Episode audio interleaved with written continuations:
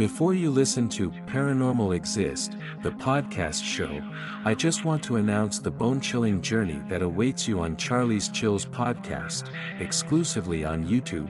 Search at C H A R L I E S C H I L L S. Subscribe and embrace the darkness that awaits.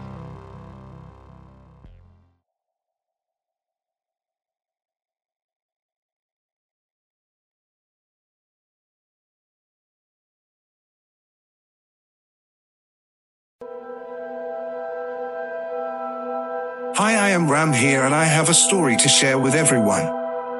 It's about the dangers of delving into the supernatural. It happened to my elder brother back in 1988. Let's just call him Jay.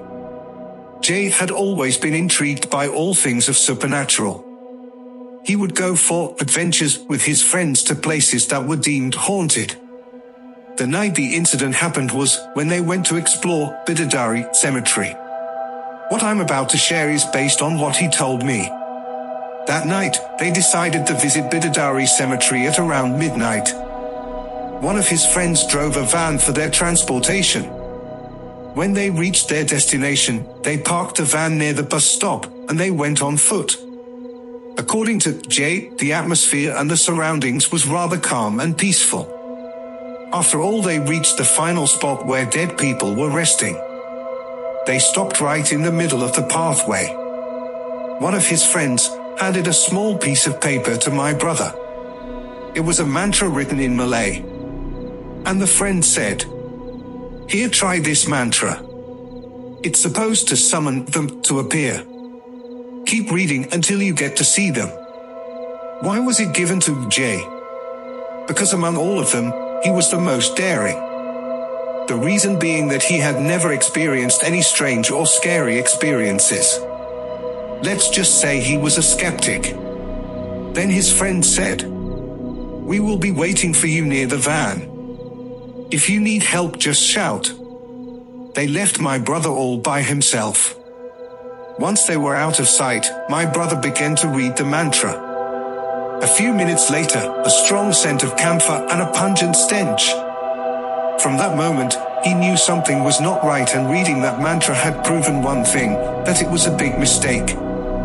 Jay shouted for his friends to come over, but no one turned up. Suddenly, he heard an eerie voice calling him from behind. He gathered every ounce of courage to turn around to look, and what he saw almost stopped his heart. It was not one, but a number of pochong standing behind him. He could see that their numbers grew as more. It seemed that they were surrounding him. Jay was helpless. His legs felt like jelly, and he blacked out.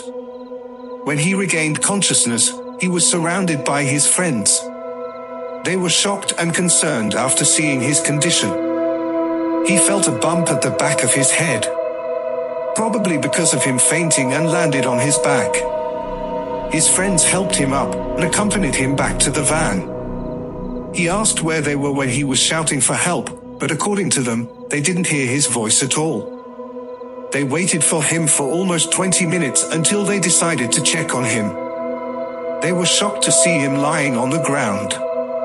After that incident, my brother became a believer, and he had come to terms that these things do exist.